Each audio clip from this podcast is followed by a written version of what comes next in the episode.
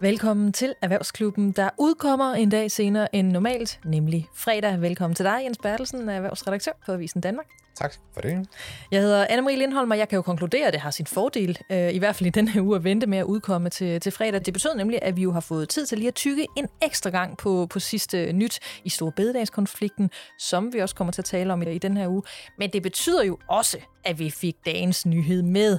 Jens, dagen har jo budt på nyt fra Nationalbanken, der øh, fredag offentliggjorde deres nye direktør, Christian Kettel Thomsen. Hvad ved vi om? Han er total veteran på, på Slottholmen, altså en af de mest magtfulde øh, embedsmænd, vi har haft, øh, tidligere departementchef i, i statsministeriet og, og finansministeriet, og så øh, nu her senest øh, vicedirektør i den europæiske investeringsbank. Og så har han jo en lidt overraskende baggrund, fordi han er selvfølgelig økonom. Det er vigtigt, når man skal forstå sig på, på fastkurspolitik og, og holde styr på Danmarks guldbeholdning, som jo bliver en del af hans øh, nye rolle. Men oprindeligt så er han faktisk øh, sømand. Øh, han var skibskok. Gud, på, for øh, sjovt. Ja, på, øh, han sejlede med Mærsk øh, tilbage i starten af 80'erne men lavede altså noget af et sporskifte, men øh, man kan da tænke over, hvordan det har formet ham, at han ikke sådan bare lige suset ind på økonomstudiet direkte fra, fra gymnasiet. Åh, oh, det kan jeg mærke. Det er jeg kæmpe fan af. Øh, jeg kunne jo ikke se, øh, for jeg var lige inde og lave øh, en lille søgning for, hvad har medier skrevet? Hvem lå egentlig lige til højre benet til at ryge ind på den her ja. stilling? Finanswatch mener, at det var udgav seks gode bud. Hvem bliver den nye direktør? Ingen af dem var Kettel. Synes du, når du øh, ser det sådan ud fra deres argumenter dengang og alle andres argumenter, at det har så et overraskende valg? Jamen, jeg gjorde faktisk det samme. Jeg kiggede også på, hvad, hvad folk har sagt. Og jeg så Thomas Berndt Henriksen, erhvervsredaktør ja, på Berlingske. Det godt, ja. Han lavede en liste i starten af december, december med, med 20 navne oh. på nogen, der kunne komme i spil til posten som nationalbankdirektør. Og der var Kjell Thomsen faktisk med på en 18. plads. Ja. Så nej, han var nok ikke det mest oplagte bud. Øh, nationalbankdirektør må ikke være sådan en retrætepost, hvor man belønner nogen for, for lang og tro tjeneste. Man, man skal være skarp. Men, altså, men han, øh, regeringen, og det formelt set er det jo dronningen, øh, har altså vurderet, at, at, øh, at det er kættet stadigvæk. Altså, jeg blev mærke i, fordi at Bernd er jo også ude i dag med en analyse øh, i forhold til, til ham her, og han sagde jo også i analysen, at der blev visket i krone, men han fremhævede ikke sig selv som, at han figurerede på hans så liste. Så god er han. det holder han så på god til. Nå, vi øh, bliver herhjemme i det næste emne, vi skal tale om, for nu skal det handle om Storbededag. Konflikten tror forud, sådan øh, begynder det i hvert fald at føles, når vi står her i øh, studiet og følger med i debatten om store bededag, hvor øh, de store fagforeningsbosser og en, ja, en række topchefer i erhvervslivet, et hav af helt almindelige danskere, har udtrykt deres utilfredshed med regeringens forslag. Men der er altså ingen kære mor, lyder det, selvom oppositionen onsdag fremlagde deres bud på, hvor pengene til det her øget forsvarsbudget så skal findes henne. Mere om det senere. Først der siger vi hej til dig, Mikkel øh, Rosenvold. Den ene af to fremragende værter i øh, podcasten øh, Milliardærklubben, og så også geopolitisk analytiker. Hej Mikkel. Hej, hej. Altså, jeg er jo trofast lytter af din, din, din og Andreas' podcast. Meget glad for den. Øhm, og du, Andreas, I taler jo faktisk hyppigt, har jeg, har jeg bidt mærke i, om store bededag. Og derfor tænker jeg, vi hører dig lige ind til at komme og tale om den også her i vores podcast. Øhm, hvad er ja, dine... det, det gør jeg meget gerne, og tak for det. Ja, men dine tanker ikke også om det her regnestykke, der ligger til grund for, for Stor Bededag. Hvad, hvad går de ud på? man kan sige, der er både sådan et øh, finansielt regnestykke, finanspolitisk regnestykke, og så er der sådan et, øh, hvad skal man sige, mere strategisk politisk, politisk regnestykke. Hvis vi starter med det første, øh, så er det ret åbenlyst for mig, at det her regnestykke, der har ligget i Finansministeriet på, at man kan skaffe omkring 3 milliarder, og omkring, jeg tror, de kalder det 8.500 øh, øh, fuldtidsstillinger i, i øget arbejdsudbud. Det er sådan lidt en, en beregning, der er lavet på bagsiden af en konvolut. Øh, jeg er ret overbevist om, og det kan vi også komme lidt tilbage til, det er noget, som men på et eller andet tidspunkt er det en idé, der er dukket op i Finansministeriet. De er rigtig gode til at få idéer til, hvordan man kan spare penge og stramme skruerne rundt omkring. Og så har man tænkt sådan, om hvis nu øh, vi skulle gøre det her, hvad vil der så være i det? Så har man sagt, om danskerne arbejder øh, et eller andet 240 dage om året. Øh, vi har så så stor en, en kage i den danske økonomi, og så dividerer man det simpelthen ud, så man får, hvor meget betyder en dag, altså hvor meget producerer Danmark i en dag. Og det er jo sådan en beregning, øh, som kan være meget god på bagsiden af et stykke papir, og måske også kan gå på, på statskundskabsstudiet, men, men, men som ikke, ikke, ikke, ikke har ret meget med virkeligheden at gøre. Så øh, det, det tror jeg er beregningen, og det, det, den er jo også blevet skudt ned rigtig mange steder fra, blandt andet overvismand Karl Johan Dahlgaard osv. Mm. Så, så selve den beregning er ikke så, er ikke så vild med. Så er der så det politiske i det, det ser vi udfolde sig i de her dage. Det, det, det er jo noget af en storm, som, som jo potentielt også kan, kan influere på de overenskomstforhandlinger, både dem, der er i gang lige nu, og dem, der kommer for offentlige ansatte om et års tid. Så, så, så det er jo øh, det er en rigtig voldsom regning, man ender med, med at påføre sig selv politisk også. Men når du nu, altså du har jo også en fortid som uh, embedsmand, og, og det du gidsner om, det er jo så det her, det er simpelthen det, der udspiller sig uh, i, i kulissen. Altså, kritikken i forhold til forslaget, kan det komme bag på nogen, sådan, sådan som du ser det? Øh, det, kan det åbenbart. Øh, jeg, jeg tror, at man, man har siddet i Finansministeriet og beregnet på det her, og så har man også sagt sig selv, jamen den her bagside konvolutenberegning, det er næsten det bedste, vi kan lave, fordi det her det er så svært at beregne. Det, det, det er mere gætværk end det beregning, der ligger til grund for det her, fordi der er så mange mellemled, før den her besparelse bliver til noget. Det er ikke som, hvis man lukker en skole uden kommunen, jamen så kan man ret hurtigt sige, okay, så er der nogle lærere, der skal fyres, der er nogle løn, løn vi ikke skal udbetale. Det er sådan meget konkrete besparelser. Der er det her en helt anden ende af spektret. Det er jo, det er jo fuldstændig ukonkret hvordan det her skal forplante sig ned i overenskomster. Det har regeringen så kommet med et bud på efterfølgende. Hvordan bliver det her til, at folk, kommer folk rent faktisk til at arbejde mere, eller tager de bare fri en anden dag? Vil folk alligevel til fri stå Der er så mange mellemregninger, mm. at, at, at jeg, jeg er overbevist om, men også fra Finansministeriets side har sagt opad i systemet, at det her det er vores bedste bud, men det er, det er virkelig fugle på taget, og det er virkelig et, en, en teoretisk beregning, det her. Hvis vi så leger, at Finansministeriet nu sidder og tænker, huha, den var ikke god, den der. Øh, hvad forestiller du dig så, at de kunne finde på at lave et nyt regnstykke på? Altså, hvor kan regeringen ellers gå hen for at finde et milliardbeløb af den her størrelse til at finansiere øh, forsvaret? Ja, der, der, der er igen lidt to vinkler på det her. Altså, det ene er, hvad, hvad jeg forestiller mig, at Finansministeriet gør. Jeg forestiller mig, at de har hele deres, alle de folk, der sidder og kigger på offentlige finanser, og det er nogle virkelig dygtige mennesker. De sidder virkelig og, og graver rundt omkring, for hvor kan man finde 3 milliarder. Der plejer altid at være sådan en saying inde i Finansministeriet om, at en milliard kan man altid finde et eller andet sted. Øh, 3 milliarder kan det godt være, at det, det, det strammer lidt, ja. øh, øh ved, ved, ved, ved, at man skal ud rode skuffer og kasser det ene og det andet øh, og det tredje sted. Ofte kan man finde nogle, nogle, nogle småjusteringer på skattesystemet. Øh, det som, hvis jeg bare skal komme med min egen holdning, det som jeg mener, man burde kigge ind i, det er jo simpelthen at sige, jamen, behøver vi pege på, hvor de her penge skal komme fra. Øh, jeg ved godt, det har været dogmet i de sidste mange årtier i dansk politik, øh, at, og i europæisk politik sådan set, at, at kassen skal gå op, og sådan en husholdningstankegang. Vi skal bare huske, at så sent som i 2021, i kriseåret 2021, der afdragede staten altså 110 milliarder kroner, 110 milliarder kroner på statsgælden. I finansloven for næste år, øh, der er der sat penge af til at afdrage statsgælden med 6 milliarder. Sandsynligvis bliver det måske 10 gange det, fordi Finansministeriet er altid konservativ i deres forventninger. Så det, der, hvor jeg vil hen med det er, der er masser af penge i statskassen. 3 milliarder er et meget, meget lille beløb øh, i, i, i hele den kontekst. Og når nu det er en ekstraordinær situation, som regeringen i tale sætter, så forstår jeg ikke, hvorfor man ikke bare lader være med at afdrage lidt på statsgælden. 3 milliarder fylder ikke ret meget af den størrelse. Mm. Men, men hvis man forestiller sig, at vi står over for et hav af reformer, kunne man så ikke også godt forestille sig, at de gemmer øh, den pengekasse, du nævner her, til dem? Det kunne man godt forestille sig. Så øh, skal de jo så bare regne med den politiske regning, øh, de gang med at betale i øjeblikket, som vil gøre det meget, meget sværere for dem at gennemføre alle de her reformer. Både fordi de slider på befolkningstillid til regeringen, de slider især på fagbevægelsestillid. Jeg tror egentlig også, de slider på arbejdsgiversidens øh, øh opbakning til regeringen, og ikke mindst resten af Folketinget.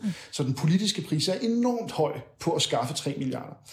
Og så, så igen, øh, det her med at skabe råderum til, til, til reformer. Altså, staten har, har en gæld på, på omkring 37 procent af bruttonationalproduktet. Hvad svarer det til? Jamen, hvis man forestiller sig en almindelig dansker, der tjener, øh, lad os sige, en halv million om året, så var så til, at vedkommende skylder øh, en tredjedel af det i, i, i sit hus, det vil sige 170.000 det er der jo ikke nogen, der vil være nervøs over. Der er jo ikke nogen, der vil være nervøs over at, at, at lige tage et års afdragsfrihed, på, hvis man skylder 170.000 ud af en årsindkomst på 500.000. Øh, jeg ved godt, det bliver lidt mange tal, men jeg håber, I forstår pointen. Altså, ja.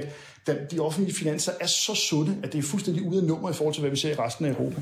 Selv under coronakrisen, hvor man jo pumpede penge ud og ansatte tusindvis af mennesker til at ligge og ringe folk op, lavede staten jo et kæmpemæssigt overskud. Så der er masser af penge. Det eneste problem, det er, at vi er svært ved at bruge de her penge, fordi de skaber inflation. Så det er snart den dagsorden, regeringen skal til at tænke ind i. Øh, og, og, og derfor, derfor synes jeg, at hele den her snak om at skulle finde de her penge, den er, den er fuldstændig forfejlet, og mm set som politisk strategisk, synes jeg, at den politiske regning, regeringen betaler, er alt for høj i forhold til, mm. til, til, hvor lille de her beløb rent faktisk er. Men hvis man gør, som du foreslår, øh, altså i forhold til stor bededag, det, regningen og, og forståelsen af, hvad, hvad får der konsekvens for mig, den rimelig nem. Okay, jeg må ikke holde fri øh, stor bededag, mm. medmindre jeg så selv går ud og, og betaler for det. Men hvad vil konsekvenserne egentlig være, øh, hvis man gør, som du foreslår? Altså vil det overhovedet ikke være mærkbart, når vi har så mange penge, som du siger? Overhovedet ikke. Overhovedet ikke. Øh, den eneste effekt, man kan se, hvis man begynder at, at, at, at hælde flere penge ud af statskassen, det, det kan være på, på, på inflationen på lang sigt, men, men det er ikke 3 milliarder, der gør noget der.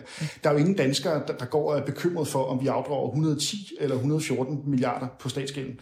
Altså, det, det, det, nej, nej, det, det fylder er, meget lidt i, i hvert fald i min tankegang. I, i, I min verden er det en fuldstændig forskruet snak i forhold til, hvor meget, de her, hvor meget sådan, sådan en hviledag øh, eller en, en fridag fylder for danskerne. Mm-hmm. Og så, så er der jo et helt tredje perspektiv af, at det her er jo, hvis du spørger samtlige CEOs rundt omkring i verden, så er det her jo den stik modsatte vej af, af hvordan man går i øjeblikket. Altså det her, det er virkelig i min øh, verden, og jeg ved godt, det, det er et fantastisk udtryk, det er virkelig sådan en boomer-tankegang, det er sådan en 90'er tankegang det her.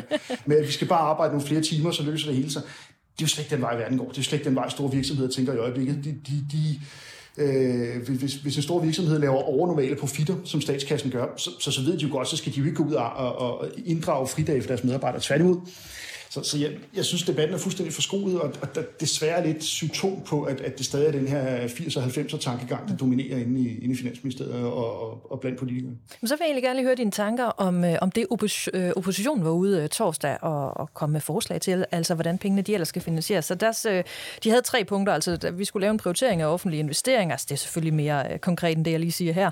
En overfinansiering i aftale om vinterhjælp og udvidelse af sanering af erhvervsstøtteordninger. Sådan grundlæggende set, hvad, hvad, ja, hvad er dine tanker om det? Det, det, det er der, hvor det er sådan nogle klassiske finansminister i greb, at man har set, om den her aftale om vinterhjælp, vi har lavet, der har vi virkelig sat lidt for mange penge af. Så her ved vi, at vi har måske en halv milliard, som vi kan bringe i spil som redningskrans på et senere tidspunkt. Øh, og så har man nogle af de her støtteordninger, som, man, som, ikke, som danskerne ikke går så meget op i, de erhvervsstøtteordninger. Der kunne man godt øh, pille lidt og skrue lidt på nogle knapper. Så, så, så det, er, det, det, er, i min verden er det stadig sådan lidt status quo-tænkning, det er stadig sådan lidt gammeldags tænkning, men det er i hvert fald noget som en måde at frembringe 3 milliarder på, som ikke påvirker danskernes hverdag, og derfor synes jeg, det, det er klart bedre forslag, og i virkeligheden meget godt skruet sammen. Øh, jeg kunne stadig godt tænke mig, at der var nogen, der i tale sagde, at, at, at, at Danmark har måske den laveste statsgæld i hele Europa. Mm hvorfor kunne vi ikke lige låne penge til det her? Altså på en eller anden måde, så er det her jo, det er jo politik, når det er, det er allerbedst. Altså fordi det kan jo være, at der en eller anden dag bliver skrevet en, en DR-serie, altså hvor vi får et afsnit, der kommer til at hedde Slaget om Stor Bededag. Det her, det er helt perfekt dertil. Men helt øh, generelt, når vi taler om at reformere det danske, det danske samfund, så skal vi vel forberede os på, at det kommer til at kunne mærkes. Altså uanset hvor meget man så læner sig ind over nogle af de modeller, du er inde på her, eller man holder fast i boomerstrategien og, og bliver sådan 90'er, 80'er-agtig i sin måde at tænke på. Ja, men mærkes hvordan? Altså, jeg, jeg, jeg, jeg tror, man skal se det sådan, at vi, vi har et historisk stort overskud på betalingsbalancen. Vi har et historisk stort overskud på de offentlige finanser. Vi har masser af penge, både i virksomheder og i statskassen. Problemet er, at vi ikke har nogen hænder til at sætte i gang med alle de her ting. når vi skal bygge en Femern-forbindelse, så er der jo stort set ikke en, en dansk hånd involveret. Hvis vi skal ansætte flere sygeplejersker, så findes der ikke nogen sygeplejersker ansat. Så jeg tror meget mere, at man skal gøre det her til en snak om, øh, hvor mange år der kan vi egentlig løse i Danmark. Enten så skal vi skaffe meget mere arbejdskraft, vi skal arbejde en masse mere, eller vi skal importere en masse arbejdskraft fra for eksempel Østeuropa eller, eller Mellemøsten Afrika. Mm. Eller også så skal vi på et tidspunkt sige, måske kan vi nå de ordre, vi kan nå. Måske det er okay, at vi tjener, jeg ved ikke hvor mange hundrede milliarder også på, på betalingsbalancen. Og så må vi nå det, vi kan nå i Danmark. Mm. Vi har det meget godt. Nå, så lige her til sidst. Øh, så synes jeg, vi skal slutte af med et, med et vedmål. Øh, fordi nogen jo stadigvæk går og håber på, at regeringen besinder sig, og så dropper afskaffelsen af den her, øh, den her øh, fridag. Tør du øh, lave et vedmål øh, om det, og så vil jeg mærke selvfølgelig satse på, at de finder på noget andet? Øh, ja, det kan vi godt. Jeg, jeg tror, de ender med at trække det her tilbage. Tror du det? er simpelthen er så store rent politisk. Det tror jeg. Jeg, jeg, jeg ser det her lidt som et pokerspil, øh, hvor regeringen er blevet ved med at øge indsatsen. Så, så fandt de på det her med, at det var en adgangsbillet til, til, øh, til, til forsvarsforliget. Så, så øh, i sidste ende er deres, hvad skal man sige, regeringens mulighed for at gå all in, det er jo simpelthen, at de går ned i Folketingssalen og stemmer det her igennem. Det har de jo flertal til, men ikke grønlænder. Øh, og, og, og den, den eneste mulighed, oppositionen har så for at kalde det bluff, hvis vi skal blive sådan en pokerterminologi, øh, det er jo så simpelthen at, at, at øh, udløse en folkeafstemning. Hvis det sker, så har regeringen tre døgn til at trække sit lovforslag, og det tror jeg hellere, man vil. Så det springende punkt er, har oppositionen øh, is i maven, eller er, det, er de hårde i filten nok til at, til at udløse sådan en folkeafstemning? Og det, det blæser stadig lidt i vinden, synes jeg, men, men der skal ikke så mange stemmer til at gøre det, så jeg tror stadig, det er det mest realistiske scenarie. Og, og så tror jeg, at regeringen trækker, øh, trækker forslaget i stedet for at, at skulle stå igennem sådan en ydmygende folkeafstemning. Du satser på isen i maven. Gør du også det, Jens? Ej, jeg synes, det er en spændende tanke. Jeg ved ikke, om det kommer til at ske. Der er jo frist på, i dag på høringssvar til det her lovforslag øh, her fredag, mens vi taler. Og jeg, jeg ser ikke for mig, at der er nogen, der er i stand til at komme med, med feedback eller et, et høringssvar, som, som lige får regeringen til at ændre holdning. Øh, man kan også sige, at flertalsregeringen her får jo statueret et, et eksempel, så næste gang der er bladet, så kan de henvise til, hvor, hvor stålsatte de var dengang, de afskaffede store bidedag. Men altså omvendt, øh, modstanden er jo enorm, og Mikkel har jo fuldstændig ret i, at øh, mm. når man ser virksomhederne, hvad de taler om, det er jo at arbejde smartere, i stedet for, for bare at arbejde mere, som man, man gjorde i gamle dage. Altså, vi har jo selv historien i dag om en øh, sådan solcellefabrikant, jeg tror jeg, der er i Jylland, som har ud, været ude og sige, at øh, vi, har, vi har lige meddelt vores ansatte, at vi, vi forærer dem en stor bededag, en fridag, og vi giver dem en, dag, en ekstra fridag. Nu skal de have to fridage, fordi de får også noget, de så skal kalde stor energidag, hvor de skal spekulere over deres øh, eget øh, elforbrug. Og det er jo sådan en måde, jamen det, det er jo det er godt ting, det giver masser af opmærksomhed, og medarbejderne bliver ja. super glade. Og, og der er ikke meget, altså, så, så vidt ligner det lidt, lidt boomeragtigt, det som Det er som meget lidt så, boomeragtigt. ja, men det som regeringen har gang i, det, det må man sige. Okay. Nå, altså, jeg ved ikke, altså, med, med, hvis jeg skulle stemme med, hjernen, så tror jeg, jeg vil sige det samme som dig, Jens. Men jeg, jeg kan godt lide at stemme med hjertet, så jeg hopper over, jeg hopper over på din vogn, øh, Mikkel. Så må vi lige samle op på det her, når vi er blevet klogere og ved, hvordan det er endt ud. Mikkel øh, Rosenvold, en af de to gode folk i Milliardærklubben, geopolitisk analytiker. Tusind tak, fordi du var med i Erhvervsklubben. Det var en fornøjelse. Forleden dumpede Tesla prisen på en øh, række af deres biler, udover at øh, efterlade markedet i chok, fordi det var det. Øh, så fik det også ret hurtigt øh, brugvognsforhandlerne især til at reagere med prisnedsættelser. Men det var jo så ikke de eneste, der reagerede. Nu har vi øh, heldigvis dig, Jan Lang, med os, markedsanalytiker hos øh, Bilbasen. Hej Jan. Hej. Er du kommet der over chokket endnu? Ja, Okay, du er helt i ro. okay, ja. Nå, jamen det bliver jo også nødt til at være. Ja. Altså, det, det, det kræver jo øh, altså et overblik for, og, og sådan også en relativt dybere indsigt, og nogle gange også øh, et udsyn ud over Danmarks grænser, for at kunne forholde sig til det her. Men jeg var da seriøst rystet fredag, lørdag, søndag. Og det var først tirsdag, det sådan virkelig begyndte at sætte sig, og jeg kunne arbejde okay. med, med andet end de umiddelbare markedsreaktioner. Okay. Ja, altså i fredags, der var du ret hurtigt ude og kalde det her et, øh, et overlegnet øh, træk. Og da jeg sådan begyndte at google mig, mig rundt, så kunne jeg godt se, at det var egentlig ikke alle, der sådan lige lavede den der kobling. Øh, det var der flere, der gjorde, men ikke alle. Vil du ikke lige fortælle, hvorfor det var, du mente allerede der, det her det faktisk var et udtryk for, at Tesla er overlegnet? Det var det øh, for det første, fordi det, de argumenter, de havde, de havde fire argumenter for det. De gav stort set alle sammen mening, mere eller mindre. Det er jo ikke alle sammen, jeg havde øh, indsigter i at kunne sige, sådan vertificere fuldstændig. Og, øh, og derfor så, så var det også fordi, at vi vidste jo noget om Tesla i forvejen.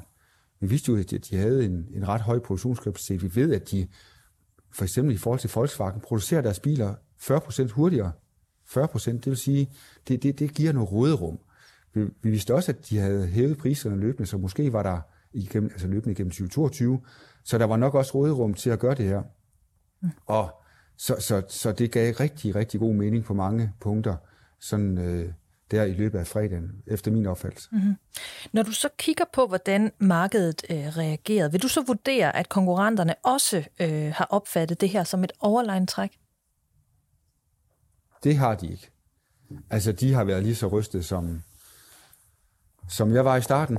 Øh, og det er klart, fordi det er jo en ny konkurrencesituation, og det er jo øh, et, i vid udstrækning et rationale at være i konkurrence. Man skal, man skal reagere nøgtern og analytisk. Og det, det, det, det var der ingen, der var forberedt på det her. Så de, de har heller ikke været... De har også haft deres refleksioner, øh, og det er jeg 100% sikker på, at de stadigvæk har i øvrigt. Ja, men der er jo allerede sket en del, ser det, ser det ud til. Ikke? Altså, hvad er det, hvis du bare sådan lige skal rise op, øh, rise op, hvad er det så, der er sket på markedet for, for elbiler, altså siden Tesla lancerede de her gigantiske prisnedslag? Ja, vi skal dele op i to. Vi skal tage brugvognsmarkedet, det kan vi starte med, ja. og så kan vi tage nyvognsmarkedet bagefter. For brugvognsmarkedet vedkommende, så er priserne rettet i det niveau, de skal være. De er snit 70.000 for øh, brugte Teslaer. De er øh, øh faldet 70.000. Det er ikke alle, der er rettet. Det er op imod 60 procent for øh, Tesla Y, og så er det, så er det omkring 90 procent for Tesla 3. Og, og, og det betyder jo så, at altså efter min opfattelse, så, så er priserne der, hvor de skal være nu. De kommer ikke til at falde yderligere for, for, for Tesla i det hele taget. Det er bare et spørgsmål om, hvor mange biler, der bliver rettet i pris. Og det er jo så op til forbrugerne at vælge, om de vil købe en bil, der er sat ned i pris, eller en, der ikke er. Jeg ved godt, hvad jeg vil vælge. Så og det, og det, det kan I se, undskyld, der så, øh, undskyld Jan, jeg skal lige høre, altså det kan ja. I simpelthen se på bilbasen, altså helt præcis, øh, hvor mange procent øh, alle de her brugtvognsforhandlere har sat priserne ned med. Ja, og så der nærmest gang op og se, hvor mange millioner det er. Ja. Ja, altså jeg har jo sådan et, et overblik uh, inde bagved, men, men forbrugerne kan gå ind på vores app, og så når de skriver Tesla og søger det frem, så kan de se prisrettelser. Der står, vi samler op, altså hvis prisen på bilen er rettet inden for de seneste syv dage, så står der, hvor meget den er rettet. Altså det vil sige, hvad førprisen var, og hvad nyprisen er nu. Så det, det, det kan man, og det, der kan man sådan scrolle ned igennem for Tesla, og så vil man se, at øh, der tegner sig det samme billede, som jeg lige har beskrevet. Mm. Så er der for alt det andet end Tesla, der er også øh, nogle prisrettelser i gang. Det er den her ring i vandet effekt. Øh, det vil sige, at den, de konkurrenter, der er på brugtvognsmarkedet til Tesla Y, det er det her øh, segment af SUV'er. Jamen, der er eksempelvis prisrettelser på, i vid udstrækning på, på Volkswagen ID4 og så videre. Så det, det er i gang, og det, jeg, jeg mener, at, at, at niveauet for prisrettelser øh, er nominelt. Det, det, er, det, er, det har sat sig. Så er det så bare et spørgsmål om, hvor mange af de her biler, der retter sig. Det, det er min vurdering, at det er der rigtig mange, der vil, fordi det er forbrugeren. De er jo så intelligente, så de vælger de billigste biler. Det er klart, og de, de bedste tilbud. Det var, det var brugvognsmarkedet, så er det nyvognsmarkedet. Der er sket det eneste. Det er, ja, det er, at Xpeng i Kina har meldt ud, at de sænker priserne. Det gør de på deres P7, som er sådan en Tesla 3 konkurrent. De sænker dem ret meget, faktisk ned til niveau lige under Tesla 3. Og det interessante for de danske forbrugere, jeg synes faktisk, øh, at Xpeng P7 er en rigtig spændende bil, øh, og et fint alternativ til øh, Tesla Model 3. Det spændende er jo her, at nu begynder der at komme danske priser i løbet af en 2-3 uger fra Xpeng-importøren i Danmark. Og det vil så sige, at så bliver det meget spændende at se, om øh, de danske priser følger ned på et niveau med det, der er sket i Kina. Men det er så også det. Der er ikke nogen andre øh, importører, eller for den sags skyld fabrikker, der har sænket priserne på det danske marked endnu. Og øh, det må vi så holde øje med, om det sker. Det var jo det var jo det der med om, hvordan, om de sidder og holder øje, og hvad der skal ske og sådan noget, og lige trækker vejret, og hvad betyder det for deres brand, og, og hvor meget har de råderum til og sådan noget, kan og vil, og må de gøre det. Det er de overvejelser, der sker lige nu i, øh, i hos, eller rettere sagt hos de danske importørselskaber. Altså, jeg har set nogle diskussioner af, om, om sådan Teslas konkurrenter nu også øh, alle sammen er nødt til at, at sænke priserne. Vi der har jo noget at sige, om man føler sig som sådan en direkte konkurrent til, til Tesla, eller om man er sådan lidt finere på den. Øh, det kan være Audi eller Mercedes, øh, synes de har så stærkt et brand og så, så lojale kunder, så, så måske kan de slippe afsted med at fastholde deres priser, fordi at, at deres kunder de ikke gider eje en, en Tesla. Hvad siger du til den teori? Det, er, det, det har jeg også hørt. Og det, det, kan man, det kan man mene om, hvad man vil. Jeg, synes, jeg passer meget på med at kalde det ene og andet en premium, øh, som der er nogen, der kalder sig selv, og hvor, det, hvor fine de er. Mm. I øvrigt, så, så, så, så, skal, så er det jo fuldstændig åbenlyst, at, øh, at det her også flytter ved Teslas brands, og det er der rigtig meget diskussion op, også Jens. Og så er bare spørgsmålet om, altså, før der var Tesla faktisk ret, der var de dyrere end konkurrenterne på nyvognsmarkedet. Det har jeg ikke nogen tvivl om. Nu er de billigere. Jeg tror ikke, at, øh, at Elon Musk og Tesla tænker på sig selv som et klassisk bilmærke. Han vil ikke puttes ned. Han vil faktisk mene en fornærmelse, hvis han bliver puttet ned i de samme brandopfattelser, som klassisk fungerer i, øh, i bilbranchen, bilindustrien. Og så det sidste, det er jo, apropos din pointe, det er jo, at vi skal lige huske på, at Tesla er en stor spiller i Kina, i USA og i Norden.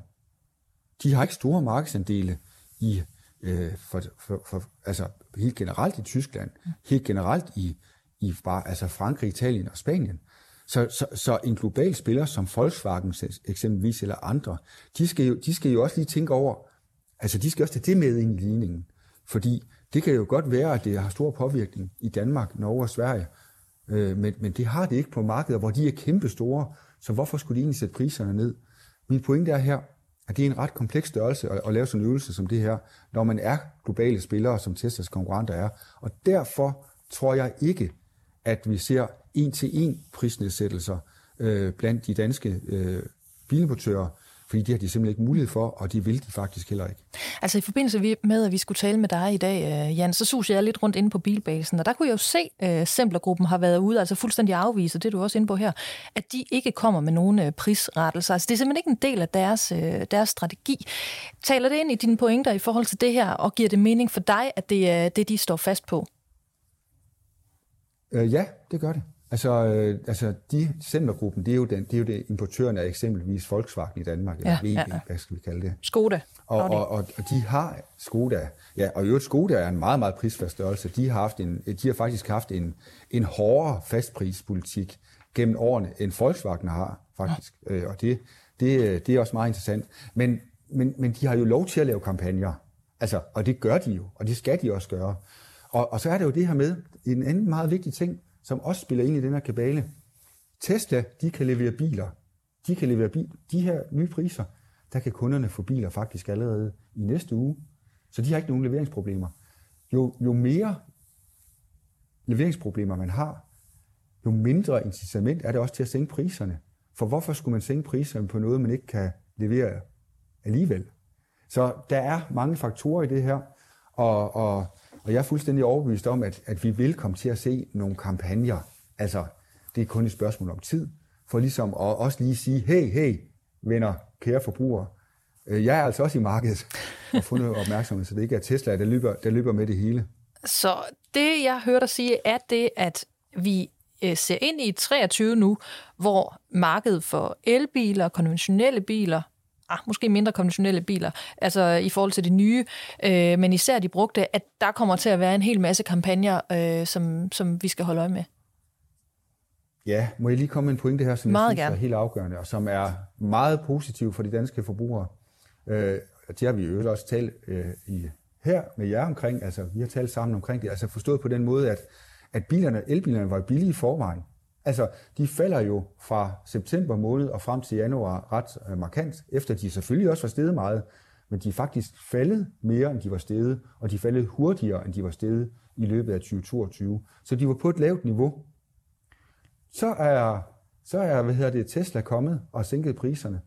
Så det er min påstand, og jeg, kan, jeg har data til at begrunde det, det er, at man får altså virkelig billige elbiler på brugtvognsmarkedet lige nu. Og det er jo en rigtig god nyhed for de danske forbrugere. Ja, den grønne omstilling. Altså, jeg kan ikke lade være med at tænke på, at da, da Teslas prisfald, hvad hedder det, ramte os i fredag, altså det ramte som et, et jordskælv, ikke? og det bongede ud på Richterskalaen, så alle de kunne uh, mærke ja. det. Kan du forestille dig, at der uh, efter det her kan komme lignende overraskelser, som også bonger ud på, på Richter, uh, Richterskalaen i, ja, i den her størrelsesorden? Altså, er der mere i vente af den slags? Det, det, det er et godt spørgsmål, og jeg vil sige, og jeg, ved du hvad, det, den seneste udvikling i, i bilindustrien, sådan, sådan set lidt på afstand øh, igennem de seneste to år, der, der, der når, når jeg, jeg har så stor lyst til at sige nej, men, men altså, det, det, bilindustrien er inde i en stor omvæltning. Det, det, får, det står, får store konsekvenser. Jeg tror ikke, vi kommer til at se en Tesla, men det, vi kan sagtens se noget, der, der, sådan, der dufter lidt af det i de kommende, i de kommende måneder og år. Det lyder ikke som om det her, vi lige skal slutte af med et vedmål. Det har vi gjort tidligere i podcasten, hvor vi sluttede af med et vedmål, men det her, det, det er for usikkert. Det tør vi ikke. Vi tør ikke spå om det. Nej, og altså igen vil jeg også bare sige, altså det, det, det er jo ikke kun bilbranchen, det, det handler om. Altså, det, alting er kastet op i luften. Øh, der, er nogle, der er nogle ydre påvirkninger, og vi ved ikke, hvordan det går med krigen i Ukraine. Det, det, det løsner lidt og, og ser lidt mere positivt ud, end det, det, det vi så på i, i, øh, lad os bare sige, i oktober-november, ikke? Mm-hmm. Men, men øh, man ved aldrig, hvordan, hvordan det kommer til at gå. Det, så jeg, jeg sørger for at, at holde fuldstændig klar blik på det, jeg kan forstå, og så have nogle forbehold ud for den virkelighed, vi lever i, for den er ikke så stabil, som den var for, skal vi bare sige, i starten af, af 2022. Det er vi glade for, at du gør, Jan Lang, og vi er også glade for, at du endnu en gang var med os her i uh, Erhvervsklappen. Uh, erhvervsklappen. I Erhvervsklubben. Tusind tak for det, Jan Lang, markedsanalytiker hos uh, Bilbasen. Tak. I denne her uge der har vi set en øh, lang række af historier ramme erhvervsmediernes top, alle med det til fælles, at de har handlet om manglen på kvinder i toppen af dansk erhvervsliv i direktioner, bestyrelser. For eksempel så skrev Berlingske om Danske Bank, der jo hidtil har haft øh, ja, kvinder i den øverste ledelse, men snart er det altså halveret, da Berit øh, Bering, chef for større kunder øh, og institutioner, bliver erstattet af Joachim Alpen, der har haft en lignende stilling i Storbanken SI. B. I mediebranchen, ja, der kunne MediaWatch også afsløre, at øh, toppen i øh, landets mange mediekoncerner, særligt i provinsen, i mange tilfælde udelukkende består af mænd. Og sørme så, om ikke også antallet af særlige rådgivere i den nye regering også primært består af mænd. Kun 3 ud af 23 rådgivere er kvinder. I øvrigt i en regering, hvor 8 ud af 23 ministre er kvinder. Og Jens, du er også faldet over noget. Jamen det her fredag morgen, hvor vi står og taler, hvor øh, Jysk-koncernen, øh, altså øh, Lars Larsens store livsværk, de har offentliggjort ny ledelse i sådan hele deres overordnede detailforretning. Og der skriver topchefen Jan Bø i presmeddelelsen, at han er øh, meget glad for, at øh, Nils, Henrik, Peter og Jakob har sagt ja til at blive Nej. en del af, af ledelsen. Han roser deres kompetencer, deres store viden og, og erfaring, men, øh, men altså, der var ikke lige nogen kvinder, der skulle med ombord øh, der i hvert fald. Og hvad kan vi så konkludere øh, ud af det? Øhm, det er et spørgsmål. Jeg vil skynde mig at stille videre til dig, Anne Stampe Olsen, medstifter og CEO i Nordic Female Founders, og nyslået investormedlem i Løvens Hule. Hej Anne. Hej. Det er lidt af en ramse, vi kommer med her i forhold til antallet af eksempler. Hvad tænker du om det, vi står og siger? Jamen, øh, desværre så gør det jo så også gældende i værksætteriet. Øh, vi har lige set en undersøgelse, som faktisk viser, at der heller ikke er sket nogen, øh, nogen markant forskel den sidste årrække her. Øh, jeg synes, det er rigtig, rigtig ærgerligt. Jeg synes, at vi som, øh, som samfund og som virksomheder går glip af en øh, stor talentmasse. Vi går også glip af alle de idéer, og vi går glip af alt det, som, som der sker, når der er diverse team. Så jeg synes, det er rigtig ærgerligt. Og, og hvad betyder det? Altså det for du vores siger, samfund. Jamen, det du siger, vi går glip af, altså hvad betyder det for dansk erhvervsliv og de her mange brancher, iværksætteriet, som du er inde på, altså hvor kvinderne jo så ikke er repræsenteret? Jamen det betyder jo, at øh, det er jo lidt ligesom at have et øh, fodboldhold, hvor man gerne vil lave et elitehold, og så laver man kun talentudvikling på den ene del af, af den talentgruppe, der nu er. Det betyder jo, at man taber en masse talentmasse, og det betyder også, at man jo ikke gør så man kunne, kunne faktisk blive meget bedre. Øhm, det vi ved også, at en stor del af de produkter, der bliver udviklet til kvinder, rent faktisk også i topposterne i de virksomheder, der er det mænd, der sidder der. Så vi går glip af alle de her gode idéer, og vi går også glip af det, som det nu bringer ind, når det er diverse teams. Vi ved, at diverse teams, de performer langt bedre end øh, homogene, homogene teams. Øhm, så det er altså bare rigtig ærgerligt, og det er altså ikke kun ærgerligt for virksomhederne, det er også ærgerligt for hele samfundet. Og jeg tænker jo egentlig, at det du siger her, det, det er på sin vis, det er jo slet ikke nyt. Altså vi ved jo godt, at, at langt de fleste virksomheder klarer sig meget bedre, hvis det var, at der var diversitet. Så hvad kan efterhånden være forklaringen på øh, problemet, når nu det her jo er anerkendt på tværs af diverse, øh, diverse ledelseslag, at det, det er et faktum? Jeg tror simpelthen, at det handler om, at øh, min, min partner Mia Wagner var ude den her uge også at sige, altså min businesspartner har været ude at sige det her med, at det er ligesom om, at det er et hus, øh, vi prøver på at komme ind i, som ikke er bygget til os.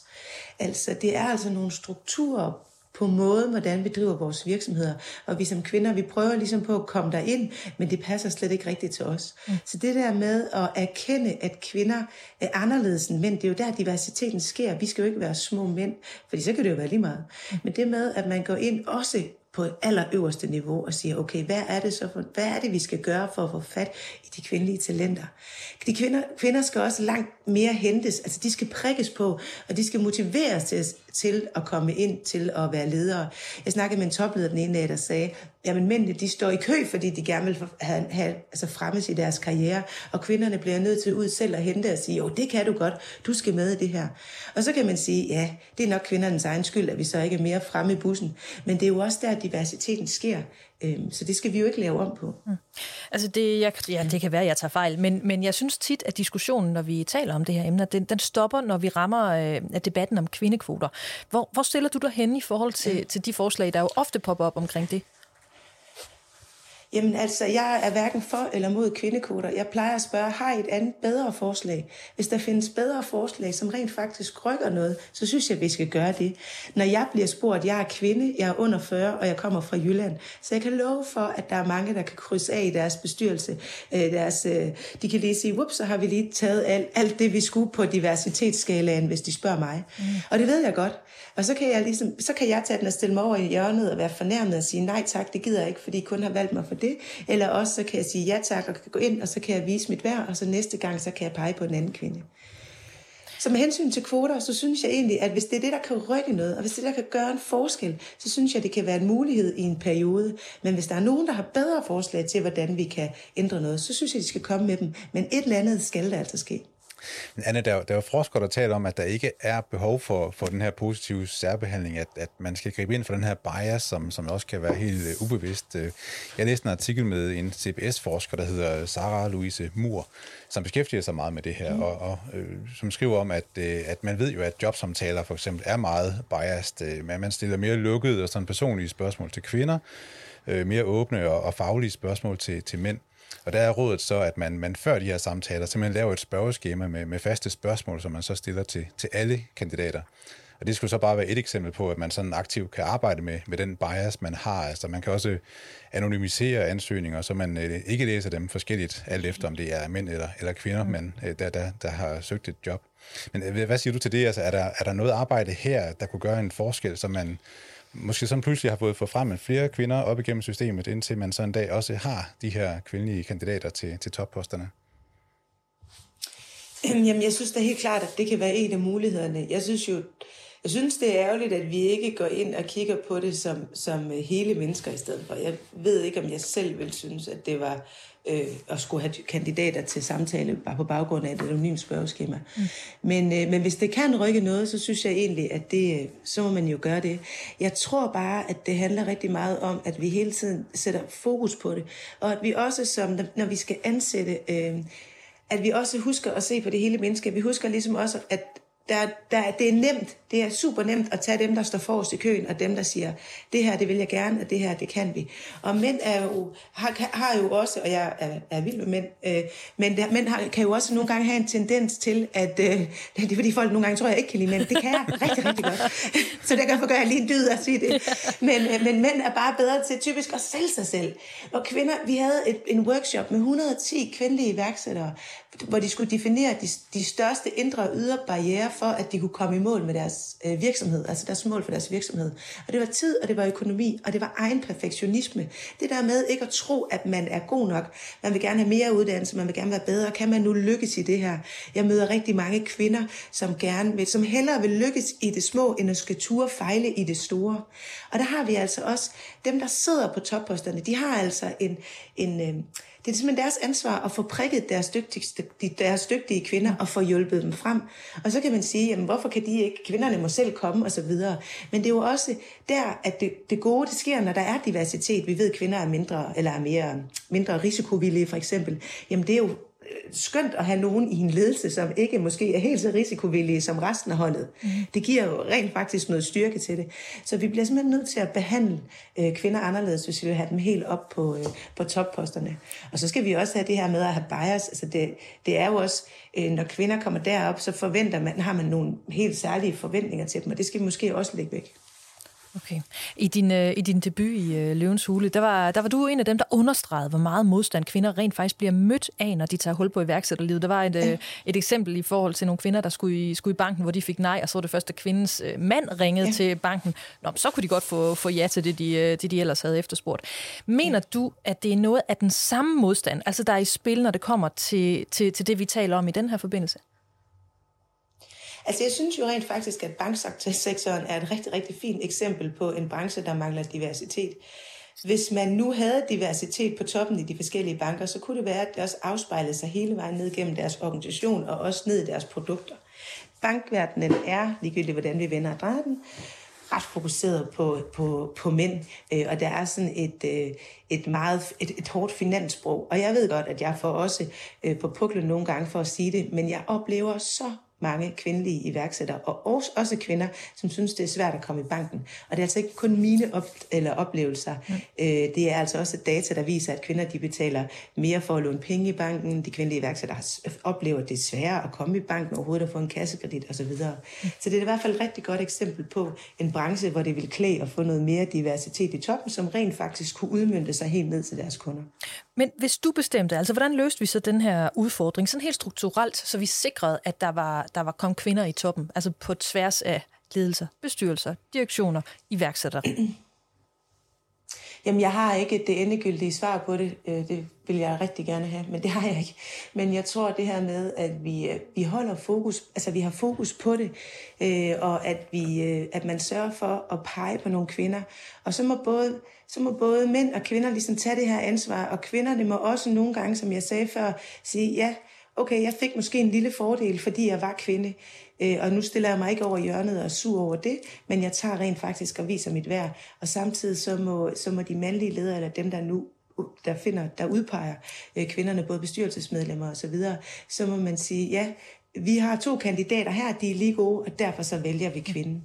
Øh, så det må godt blive i talesat, og jeg tror ikke, vi skal være så bange for hele tiden at få i talesat, at det rent faktisk er et issue. Og så samtidig skal vi kigge på de strukturer, der er og måske spørge nogle af de kvinder, der er på toppen, jamen hvad gør jeg egentlig? Hvad er, hvorfor er det egentlig, at du er her? Og hvad, hvad er det for nogle ting, altså nogle strukturer, som du tænker, at der kan gøre, at der kommer flere?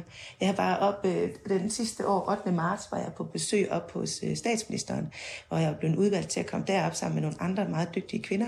Og på et tidspunkt, så sidder vi sidder og spiser frokost, og så er der en, der siger sådan, ja, den største hemmelighed ved at være øh, topleder som kvinde, det er jo, at man faktisk selv kan få lov til at styre sin kalender. Langt mere, end man kan, når man sidder i et et, øh, i et mandlederjob. Og så grinede alle sådan, ja, skulle vi ikke tage at sige det så? Fordi det er faktisk, det er faktisk en kæmpe frihed. Og det er jo en af de gaver, men man tør bare ikke sige som kvinde, men det er faktisk fedt at have, altså det er, jeg kan faktisk styre min kalender selv. Jeg prioriterer mine børn, jeg prioriterer også min frihed. Fordi så bliver vi straks sådan, uh, har vi ikke gjort det godt nok. Men det kunne jo være, at det var nogle af de ting, vi skulle i talesæt. For jeg tror ikke, at der er ret mange kvinder, inklusive mig selv, som har lyst til at skal opgive alt på hjemmefronten, eller mit øh, frivillige foreningsliv, eller mine børns øh, legeaftaler osv., for, at, øh, for, for, for jobbets skyld. For nu så, øh, vi ser om ikke, det her det er noget, vi skal have med igen, når, når alting lysner og ser meget bedre ud allerede til næste år, beslutter vi nu. Anne Stampe Olsen, øh, ja, medstifter CEO. Det håber jeg. Ja, ikke også. Det er en aftale. Så mødes vi igen her i uh, Erhvervsklubben. Tusind tak for denne gang, fordi du lige var med. Ja, tak fordi jeg måtte. Det sorte kul gør comeback verden over. Globale rekord forventes i 2022 eller 2023. Sådan øh, skriver børsen i denne her uge, mens de jo faktisk samtidig har historien om Ørsted, hvis kulforbrug voksede med 18 procent sidste år. I Tyskland i denne her uge, der har det jo skabt demonstrationer, hvor øh, selveste Greta Thunberg dukkede op og blev arresteret, da man der vil, øh, vil nedlægge en, øh, ja, vel i virkeligheden en hel by for at udvide en kulmine. Jens, du har også kigget lidt på de her historier og på de her tal. Øhm, hvor markant et overforbrug har vi pludselig af kul? Jeg spærrede i hvert fald øjnene op, da jeg så, at øh, importen af kul og koks til Danmark i de første øh, 11 måneder sidste år øh, voksede med 146 procent. Hold da op. Det er jo kæmpe nyrestød til hele klimadagsordenen, fordi kul jo bare er en kæmpe stor, eller nærmest den allerstørste klimasønder, og noget, som, som øh, de fleste europæiske lande jo har indset, at det skal vi have skåret kraftigt ned på, eller øh, allerhelst få, få udfaset helt. Ja og med, med, med krigen i Ukraine, altså den energikrise, som jo så i øvrigt hurtigt kan opstå igen, hvad er så udsigterne til, at det her det ændrer sig? Ja, vi bliver jo lige mindet om, at selvom vi jo taler om vedvarende energi og vindmøller og solceller, og alle er enige om, at vi skal den vej, så går det simpelthen så langsomt med at få dem stillet op, så vi mm. i meget, meget lang tid nu er, er afhængige af, af for eksempel øh, kul. Øh, børsen har eksempel med en øh, fiskemelsfabrik i Typerøn, der hedder Triple Nine, øh, som egentlig var klar til at sende personalet hjem sidste år, fordi det simpelthen ikke kunne betale sig for dem at føre produktionen videre med, med de priser, der, der var på, på gas lige pludselig. Men så kom de i tanke om, at de havde det gamle kulanlæg øh, stående endnu, øh, og det har de så brugt lige siden. Øh, og det er jo en kæmpe udledning, de så har skabt der, men de har jo så øh, til gengæld kunne holde liv i den milliardforretning, som den her fiskemelsfabrik mm. faktisk øh, er. Når vi så kigger på, på Ørsted, altså hvad er så deres forklaring på, at deres forbrug af kul er, er sted som markant? Er det lidt den samme, som det du er inde på her? ja, det ser jo ikke kønt ud. Altså Ørsted blev jo kåret som verdens mest ja. bæredygtige energiselskab i 2022. Øh, de bærer sig bare rundt på det her øh, sådan fossilt drevne øh, forretningsben, som, som de her danske øh, kraftvarmeværker er, som, som de driver. Og her betød krigen i Ukraine og boykotten af Rusland, altså at der blev bare købt meget mere kul for at sikre den danske energiforsyning. Og en del af forklaringen er jo også, at Ørsted vil jo meget hellere øh, fyre med, med biomasse, men fordi meget af biomassen er kommet fra, fra Rusland øh, tidligere, så, så har det simpelthen været svært øh, at, at, at skaffe nok materiale til, til kraftværkerne. Og så, ja, kul, det kan man altså altid skaffe. Jamen, det er faktisk lige præcis den pointe, den øh, uh, stussede jeg nået over, fordi at sagen er vel den, at for Ørsted, så deres forsyninger af biomasse, den vil jo ændre sig positivt i 2023, øh, så det vil blive nemmere øh, for dem at skaffe det. Alligevel så forventer Ørsted ikke, at deres kulforbrug vil falde i 23. Hvor, hvorfor ikke det? Jamen, jeg tror bare, at de ser realistisk på det, og så er det vigtigste for i hele verden lige nu, det er bare at undgå, at vi ikke kan, kan producere energi nok, at vi ikke har, har strøm nok. Og så er det bare kul, som, som bliver det, man, man, man kigger imod. Øh, regeringen, regeringen har jo bedt øh, Ørsted om at holde fast i, i kul på deres kraftværker for at, mm. at have den her forsyningssikkerhed. Øh, der er Esbjerg-værket, som, som kun fyrer med kul, og som man jo øh, bare gerne vil væk fra. Nu, nu skal det altså bare øh, køre løs. Øh, der er Fynsværket i Odense, hvor de lokale politikere jo også har, har øh, kigget ned i bordet, mens de, de sagde ja tak til, at vi, vi, vi må øh, stoppe den der udfasning af kul, vi har, vi har talt om, og, og solet os i. Øh, vi er nødt til at, at holde fast i, i kullene. Mm. Hvis vi kigger ud over vores egen øh, landegrænse, hvor finder vi så de helt store sønder i forhold til kulforbruget øh, globalt? Når man sådan ser en graf over forbruget, så er det jo Kina især, og det er også Indien, øh, som de helt store produktionslande, der, der ligger i top, mm. og hvor man ikke rigtig, øh, man, man ser ikke nogen nedgang i, i kulforbruget. Øh, så, så det er jo sådan ret, øh, ret tankevækkende. Men øh, også i Europa kan man være med, altså især Tyskland og Polen øh, har et meget stort forbrug, og har også måttet skrue op, øh, især da, da Rusland begyndte at lukke for, for gassen.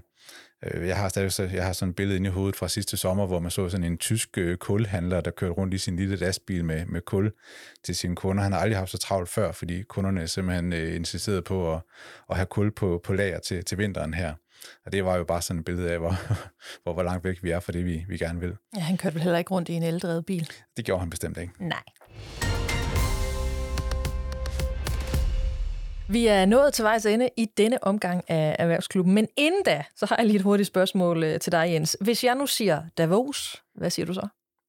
Ja, det er en by i Schweiz med sådan godt 10.000 øh, øh, indbyggere, som mm-hmm. ingen i hele verden, på nær nogle skiturister måske, ville, ville kende til, hvis ikke der hvert år i januar var årsmøde i World Economic Forum i Davos. Som er der lige nu. ja, og det er jo interessant, fordi der er så utrolig meget magt øh, samlet på, øh, på lidt plads i, i, i, i løbet af de her øh, ret få dage. Og i den her organisation, hvor man jo sådan tænker lidt over, hvad er det egentlig, der, der kommer på bordet der. De er så helt ufattelig rige, at man nærmest ikke fatter det. Altså, ja. hvem er de her mennesker, sådan mere præcist, som tropper op i Davos? Jamen, altså adgangsbilletten, det er jo, at øh, man skal være en, en, virksomhed med en øh, omsætning på mere end 5 milliarder dollar, altså godt over 30 milliarder kroner. Øh, og det sorterer jo ret meget ud i, hvem det er, der kan komme. Med. Men det er også øh, toppolitikere fra aller øverste hylde, der kan komme, øh, og som, som øh, samtidig gerne vil, vil ses der. Især øh, nye politikere på, på scenen, altså den tyske kansler Scholz er mødt op, fordi der er en talerstol, han, han gerne vil ses på i, i år. Øh, men så er der selvfølgelig masser af NGO'er og aktivister, øh, wannabes og, og journalister, der kredser rundt om, om Davos i, i de her dage. Kan man på nogen måde nævne nogle konkrete tiltag, som det her arrangement har affødt, altså som der er kommet ud af, lad os kalde det folkemødet for milliardærer i Davos? Ja, det er jo ikke et sted, hvor de skal øh, træffe beslutninger, der sådan ender i en øh, stor rapport med to øh, streger under, men, men der kommer mange analyser, som, som bare øh, bliver modtaget. De har bare en vis øh, tyngde. Mm. Altså i år, der har Davos handlet meget om, om troende recession i, i Europa, og det trækker lidt en anden retning, end, end hvad mange økonomer uden for, for Davos siger. Altså mange tror, at risikoen for recession er, er mindre, end den har været. Men når noget bliver sagt i, i Davos, så, så lytter man altså til det. Og så er det jo bare sådan, når topchefer mødes, altså her på skisportsted, så, så bliver der bare talt og knyttet et netværk, og der skal nok være øh, projekter og store virksomhedshandler eller politiske studehandler eller sådan noget, som på en eller anden måde kan spores tilbage til, at øh, den idé, den fik man i, i øh, Davos. Jeg synes, det lyder super hyggeligt. Så du, øh, så du, hvad Elon Musk han skrev om hans invitation til Davos? Ja, han gad ikke at komme. Nej, han synes, han synes simpelthen, det lød for kedeligt. Om, men måske, det tænker jeg i hvert fald, så skal man lige præcis være, være mange milliardær for, at jeg synes, at det lyder dødssygt. Ja, problemet er jo, at hvis vi andre havde lyst til at komme, hvis endelig det kunne lade sig gøre, det er jo fuldstændig umuligt at få et hotelværelse. Altså, så, Du tror ikke, vores pressekort kan lukkes ind? nej, det, øh, jeg tror godt, vi kunne få en, en akkreditering som presse, men det er jo ikke det samme som at have en, en seng at sove i. Nej, det er rigtigt nok. Men skal vi alligevel prøve det næste år? Ja, Vi det synes tester jeg af? faktisk. Okay. Men vi var på folkemøde på Bornholm sidste år, så hvorfor ikke Davos næste gang? Ja, du tager snakken med chefen, øh, Jens. Så skal jeg nok stå, øh, stå for bookingerne, hvis det er. Vi tager tog derned.